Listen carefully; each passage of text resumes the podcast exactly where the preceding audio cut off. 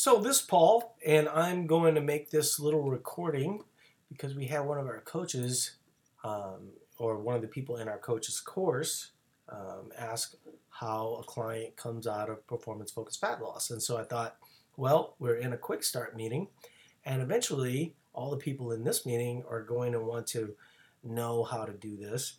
And the basics of it is fairly simple. Um, when you are working with a client and you, you know, early on, you know, what we try to do is establish a baseline. And once we have that baseline in place, then obviously we can play with it from a work capacity standpoint, right? So if somebody's at 1900 calories and they want to get better at exercise, we can add 300 calories. And in theory, that 300 calories allow them to get better at exercise, build more lean tissue, you know, blah, blah, blah, blah, right? That's, that's fairly standard and somewhat obvious. If you're relatively new, it might not be obvious. Um, but that's part of what we're trying to do here, right? Is, you know, kind of not viewing exercise as just this way to earn calories and then you know you eat and then the calories get used up it's actually a way that you can address fat loss by becoming uh, more metabolically capable right? Because you know, your metabolism is directly tied to um, the amount of muscle that you have on your frame. Whenever you know like uh, cody was just talking about um, you know doing a dexa scan and when you get something like a dexa scan bod pod or, or whatever what they do is they try to um, well they calculate your rmr based on um, equations that are the same equations that we use for the eat calculator and that we use um, to coach you guys and those are estimates. And basically, they take your activity multiplier, and then you say, well, I work out three days a week, and then you know we apply that to whatever that is on the scale, and then we give you what your body would like to have for um, calories, right? So once we have established a good solid baseline for people, it allows them to be able to um, see a deficit over time, but it's a more clear deficit. Now, could is there other ways to do it? Absolutely, there are ways to do it, but I can't think of a way better than knowing, you know, the exact number that your body is at over a consistent period of time. Like Cody was talking about, you know, how he's his calories are they're roughly the same. He's progressing with exercise his work capacity is going up all those those things are positive i think what happens for a lot of people is they put the cart before the horse and you know it's outside of the scope of what we're going to be talking about right now but what they do is they put the cart before the horse and they always land at roughly the same spot where they're not getting vastly better at exercise they lose a little weight ultimately they add back in the foods that you know they would just like to eat as a normal person and you know it it just becomes like this this endless cycle. So what we're trying to coach people on is the fact that it doesn't have to be this cycle that when you um, add more muscle there's a more there's more of a metabolic demand. Your body requires more food to maintain that muscle and so that ends up being a positive. You can um, obviously the you know when you go into a lab and they measure your athleticism through VO2 max as an example the better athletes are more efficient as it relates to um, to using stored body fat as fuel what that should say to all of you is is that your goal is to become a better athlete so your body can use more fuel, um, more stored fuel as energy. And so, in that process, you will create more lean tissue, you'll be releasing stored body fat, and of course, um, having a better aesthetic in the process. So, we have a baseline, we have short periods of deficit eating. And uh, just to give you an example, you know, we'll say, you know, I'll use the same number Cody just gave me 2,900. We have um, the wave numbers, which basically, you know, for somebody like Cody who has established a baseline at 2,900, we're probably going to set him up at something like 2,300, 2,100, and then 1900. Okay? Now, even those numbers are really just guides. And in that number, we also have um, a day within that 8 to 10 week period where the client upregulates so they're not just going down, down, down all the time. Because in every scenario, in the, in the case of the example that I'm giving, the client is in a deficit. We don't want them to be a, in a deficit for basically two to three months straight. We want to have periodic peaks up. And you know, you guys might be thinking of it and go, wow, that sounds like a cheat day. Well, a cheat day has actually a scientific purpose. Um, I don't personally like the term cheat day because I think it sets up a negative relationship with food. What it what what a cheat day is implying is that you're cheating on your diet. And what I'm suggesting to you guys is that, you know, dieting should be the last thing from your mind the majority of the time. That the majority of the time, you're going to be wanting to become a better athlete because athletes use fat better than non athletes. And then you go, well, I'm not that great of an athlete, nor am I, right? You're just trying to become the best version of your athletic self.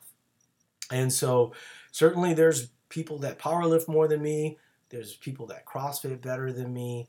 I'm not really concerned with comparing myself to others. I'm really concerned with what my goals are as a human being and just thriving as a human being going forward. So now Cody's been in this deficit eight to 10 weeks. He's lost eight to 10 pounds. He's, you know, hitting his his goals. Um, we talked a little bit about his situation. For Cody, um, just so you know, when we do get to that point, um, we're probably looking at about 10 to 12 pounds for you. Now, if you were, let's say, a 119 pound female, you know, and, um, you know, we decided at, at some point that there, it might make some sense to uh, address fat loss uh, with a performance focused fat loss period, clearly we would not be wanting that athlete to lose 10 to 12 pounds. And oftentimes, when you have an athlete that size, um, basically what you're going to be doing is setting up kind of a almost rinse and repeat where the athlete's probably going to end up at 120 every single time but the deficit allows their bodies to be more nutrient efficient and you know like i said allows that athletic process to be a little bit better and they get leaner as a result. Um, one thing that's important in this discussion and i think very important as it relates to any discussion related to performance focused fat loss is that when people eat at a deficit they'll often have a goal you know so I'm once again, I, Cody. I hate to keep using you as an example, but uh, you know, Cody mentioned um, the weight. You know, we won't get into the specifics of the weight that he mentioned, but what we would probably do, as an example, um, let's say that we had an athlete, and then we were going to have that athlete lose anywhere from 10 to 15 pounds. What you have to do is you have to allow for some level of bounce back, right? And this is the mistake that I think everybody makes. And, and, and we talk a lot about the rigid way of thinking and why you have to get away from the rigid way of thinking. And, and this is a great example of what we're talking about. What happens for a lot of people if, if they lose 10 to 15 pounds, they want to keep that 10 to 15 pounds off what I'm saying is, is if you lose 15 pounds, you want to allow for anywhere from three to five pounds of bounce back, right? and you want to have kind of these cycles that are shorter. I mean, sure, the temptation is to lose a lot of weight all at once and then be done with the pain. You know, be done with whatever it is that um, you see that has been, you know, causing you some some type of struggle.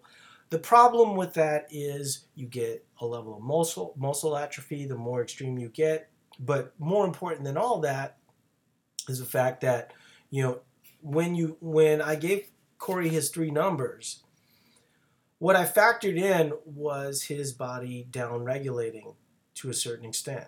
Okay, now if we can get an athlete, you know, like Cody had actually mentioned that he liked eating um, roughly the same amount of calories on workout days as he does on rest days, because that just makes him feel comfortable. If we can get him seeing a specific result at say 2300 calories, then we're not going to play with that at all. Always, we're going to try and get the most result with the least amount of interference, right? And so, um, an interference in this instance is just going to be the inconvenience of being in a deficit. Or you could view it as the inconvenience of adding you know, a 500 calorie walk throughout the day. There's a lot of ways that you can sort of tackle this. What I liked about what Cody said earlier was that when you are um, viewing a deficit or viewing a, a way to, to, to, to change your eating habits, I tend to default to two things. I, t- I tend to default to more activity um, especially during a period of normalization. And then I tend to default to food. So if I'm not feeling good, I eat food. Um, if, uh, you know, obviously sleep is a component with some of these things, but usually if I'm struggling with anything or feeling a little stressed or whatever, food's a component.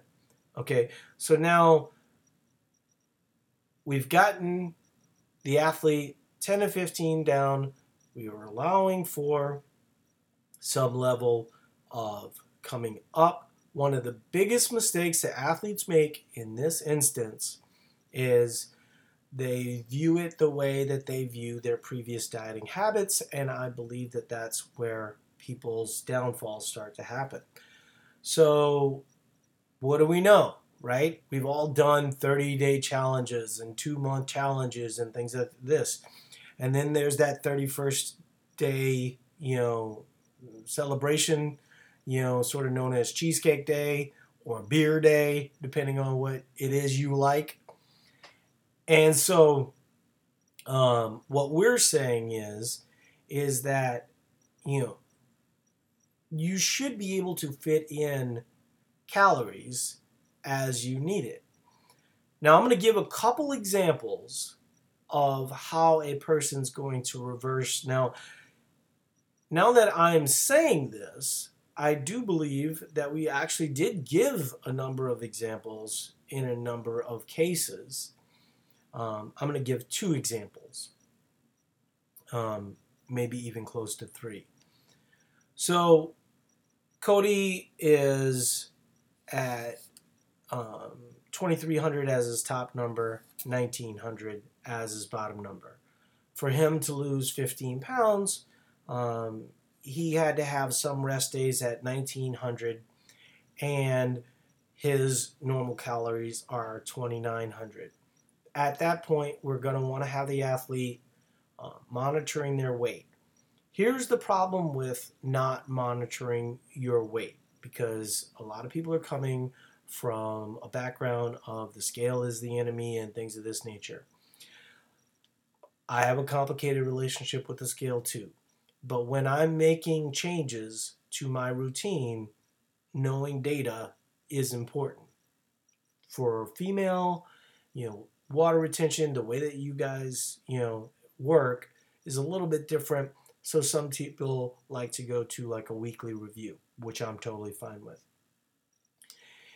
If Cody can stay close to the 2300, I'm going to use 100 calories as an example but it really sort of depends on who you are as an athlete. You might be able to do, you might have to do 50 calorie um, added a week, and then you know kind of take things a little bit slower. Otherwise, you'll see you know um, too aggressive of weight loss. What I would say as a caveat is the more you can do and the more athleticism can be part of that process, the shorter this time period can be, right? So, you know, I can actually go from 2300 to 2900 within probably a week to two weeks, you know, just because of the way that I can introduce my athleticism and I know the, the the buttons to push, and that's that's part of the process that you guys will be learning, and that will allow you to go, okay, finally, this all clicked. Ever since I was 12 years old and been dieting, you know, and now I understand how deficit cycles need to work and how the good majority of the time I need to not be dieting. Um, the more Corey has to go to 1900, the more the the longer it's going to take for him to get back to normal. And what I mean by that is is that if you had to go to 1900 to get the result, basically all you did was sort of adjust as your body was down regulating. And ultimately, all you're doing in that scenario is compromising your later recovery. And obviously, if an athlete was able to see 10 to 15 pounds worth of loss um, at 2300 the uh, the same athlete would not necessarily struggle near as much as they would if they had to go to 1900 in the case of 100 calories it's going to take four more weeks right? So in the case of 2300 going back to 2900 we're looking at six weeks. Is that a definite is that a you know linear type thing it's not a linear type things. You could get sick. You could, you know, um, bump your toe on the ground. You know, there's all these different types of things that sort of happen. And so when we say to you guys that failure needs to be part of your process, that's why we're saying that because too often people will take, you know, kind of a rigid way of thinking. And then once they are outside of those rails, the rails come off. What we're saying is there are no rails. You really just want to be sort of aiming in one direction, and um, you know, the the more disciplined you can be, the better off you'll ultimately the the the more consistent your results will be. But at the same time, you know, life happens, and you know, this is not something that you know needs to be finished tomorrow. Could I make the case for Corey going 50 calories? So let me give you an example. Let's say that Corey um, was on vacation, right? And, uh, you know, didn't want athleticism to be a real big part. You know, he's had a tough year, you know, stock market, whatever he does, you know, uh, it's been kind of a tough thing. And so he wants to sort of take it easy. Well, in that instance, we probably want to take him up 50 calories at a time, gradually introducing food, more food back into the equation until athleticism can become a, a part of the mix. The three scenarios that that was the first scenario um, where you how we would view 50 calories as opposed to 100 calories and then how we're going to keep an eye on a scale through the the process. I think whenever we're having a discussion of this we always want to talk about some level of carb cycling. I think one of the things that happens with new people in general is they start hearing about these carbs and they work out you know six to you know six to ten times a week and all of a sudden they're just eating carbs all the time. And even in that scenario, you would really want to talk with an eat to perform coach and find moments where you can you can kind of allow your body to process you know carbohydrates um, and not really the carbohydrates but more the inflammation that is a natural part of having carbohydrates in your diet one of the things about having carbohydrates in your diet is that they require some level of water to process. Well, that water is what rehydrates your muscles through glycogen replenishment and, and things of that nature. So, you know, when you look at having a more efficient and active muscle, what we're really talking about is having a hydrated muscle. So when you look at supplements like creatine, things of that nature, all of these things bring more water into the cell and make that more useful. And then when, of course, you have starches um, to refill your your glycogen stores, that you know takes that muscle to kind of the next level. Um, and and I'm breaking that down in in like the most simplistic way possible, but I think ultimately people get the point. And if you don't get the point, if you're in the coaches course, you can ask a question there. If you're in the um, Quick Start forums, you can ask a question there. Okay, so here's my two scenarios. I'm going to start with the scenario of someone that loses 10 to 15 pounds and they're sort of where they want to be right they they um, they're they're going to stay there for a while and they're not necessarily looking to increase their work capacity to account for additional calories. They're not necessarily looking to add more lean tissue. They're not necessarily, you know, it's really more, okay, I'm happy where I'm at. I'm going to gradually sort of move things forward. But right now, you know, uh, for that person, they might actually want to stop at something like 2700. So whether you're using the 50, whether you're using the 100, it's not a crime to be eating 2900 calories. Bring down your level of intensity as it relates to your workouts, whatever you do. I'll give you an example. If you were a runner and your calories were 2900, right? And then you decide that you're going to pursue a little bit more powerlifting type of activity, well, you know, keeping your calories high in that instance isn't necessarily going to help with your um, your work capacity, and will potentially um, add more, uh, you know, kind of kind of be a negative from an aesthetic standpoint.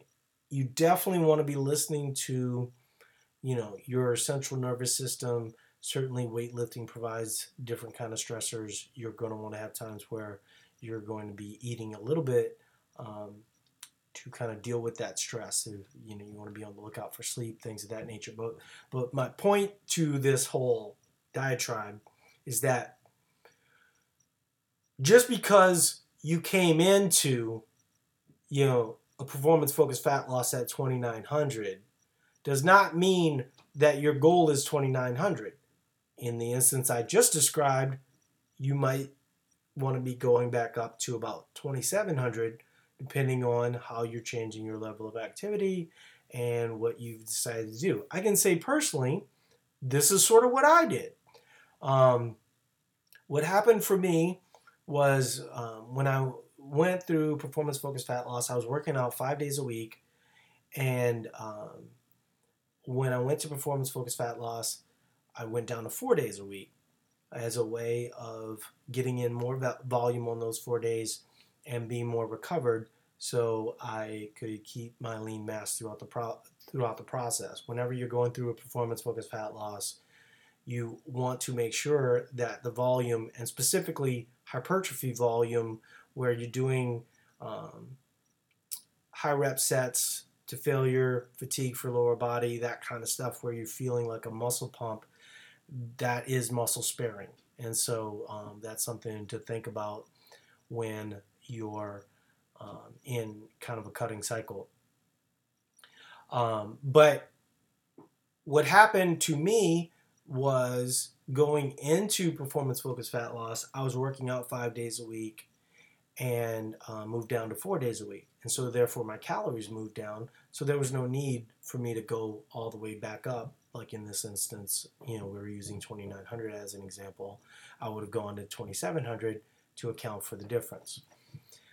The other example is the opposite. right? Uh, the other example would be where a client, uh, you know, wants to expand their work capacity. They want to add more food into the equation. I think one the a couple of the the things that I, I want to kind of put out there is that I think the tendency is to go carbs, carbs, carbs, carbs, carbs, you know, and you can get to a point where you need so many carbohydrates that you know it doesn't end up being a whole lot of food. I mean, certainly, you know, when you're eating an adequate amount for what you do, that allows for some level of you know deviation from what looks like whole foods, which is fine.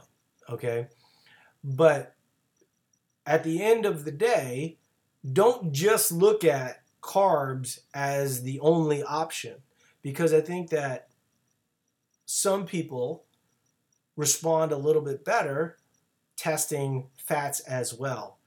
I think the problem that you run into, whether we're talking about carbohydrate consumption, whether we're talking about fat consumption, is that there's way too much confusion out there and at the end of the day, if we looked at it and we went, okay, if I could be my own experiment, you know, be my own science lab, what would I try? What would make me feel better? You know, what's my level of activity? What what what am I doing? Do I really need that many carbs? Do I really need, you know, that many fats? We talk to a lot of athletes, you know, their fats, you know, I mean, they'll come in and their fats are at like 200 grams. Like almost no one, you know, would need, in, unless you're in like an NFL lineman, you know, where that would be necessary.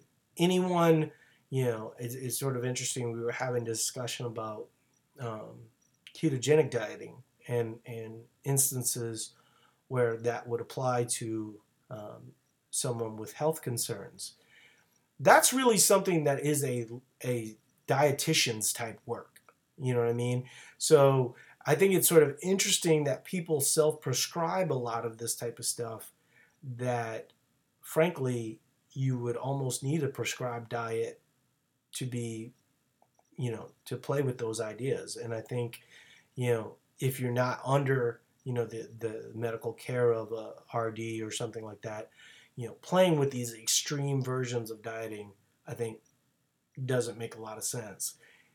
From the standpoint of to Perform, what we're looking at is sort of like this moderate where you're sort of in in um, where, where really you're not dieting almost all of the time.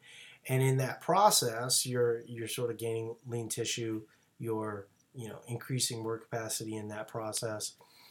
And uh, obviously food you know adding food there's probably in terms of adding protein i wouldn't say that there's always a benefit to it. There would be an example though where I think it might make some sense, and that's when you're you're cutting. Um, if you can, you know, and I'm not talking about like extreme amounts of protein, like 100 grams or something like that, but if you want to start off as your kind of performance focused performance focused fat lossing, and you want to start upping um, something in the beginning, protein is probably a good place to start. And so, um, as you're sort of adding these calories that we're talking about, you know, I would say protein's a good place to start. Some level of carbohydrates, especially for the people that are doing highly glycolytic type work, where you know it's CrossFit, whether it's it's running, something in that nature. Um, a lot of people will say, well, you know, running's not highly glycolytic. I would argue that it is from the standpoint of volume, right? And so even though it might not, it might only represent 15%, you know, from a, a glycolysis type, you know, activity, when you add it up over the course of the three or four hours that you're doing it, it, it becomes substantial. And so you're going to want to sort of replace that so you can work out better times after that. Um, so basically, in this scenario, just to review, I gave you the example where you would um, reduce volume, uh, reduce calories coming out of a performance focused fat loss, and not renew to normal. The the initial one that I did showed you how to renew to normal, basically taking um, 50 to 100 calories, always using a little bit of a bounce back. I think what happens with a lot of athletes is, if they're being honest with you, is they, they come out of these cycles and they just start adding in more energy dense foods quicker than their body's going to be able to respond to them. And you really want to make sure that people aren't doing that because it's it's sort of self-defeating. You've worked your butt off for 8 to 10 weeks and you know doing the work for another 4 to 6 weeks to make sure you come out of that that deficit cycle um, is mentally you know more rewarding. You feel like you've done something. What's also interesting about that is that the the little bump that you'll get um, in terms of weight gain oftentimes your work capacity can offset that bump relatively quickly. I'd say week to two weeks. Cody actually just sort of mentioned that you know where you know his weight went up a little bit right off the bat um, sort of stabilized and now is on the way down I would argue that the reason why that is the case is because he's able to do more work, his body's using nutrients more efficiently, and so there you go. That's the answer to that. And then lastly, of course, um, we went over the scenario where the athlete would continue working on being a better athlete. The end game, obviously, there is similar to what I was saying earlier with VO2 max work, where you know better you are as an athlete, the more efficiently your body uses um, fat as a fuel. And so when you look at, and I'm not basing that off of like opinion. That's that's how they measure, um, you know, athletic progress in the lab. So I hope that helps everyone. And um, I do have some questions that were asked, so I'm just going to shut this recording down as it relates to how to come out of a performance focused fat loss cycle. And then hopefully that has brought up some questions in the next nine minutes. We can cover those questions. So I appreciate everybody listening, and I'll talk to you later.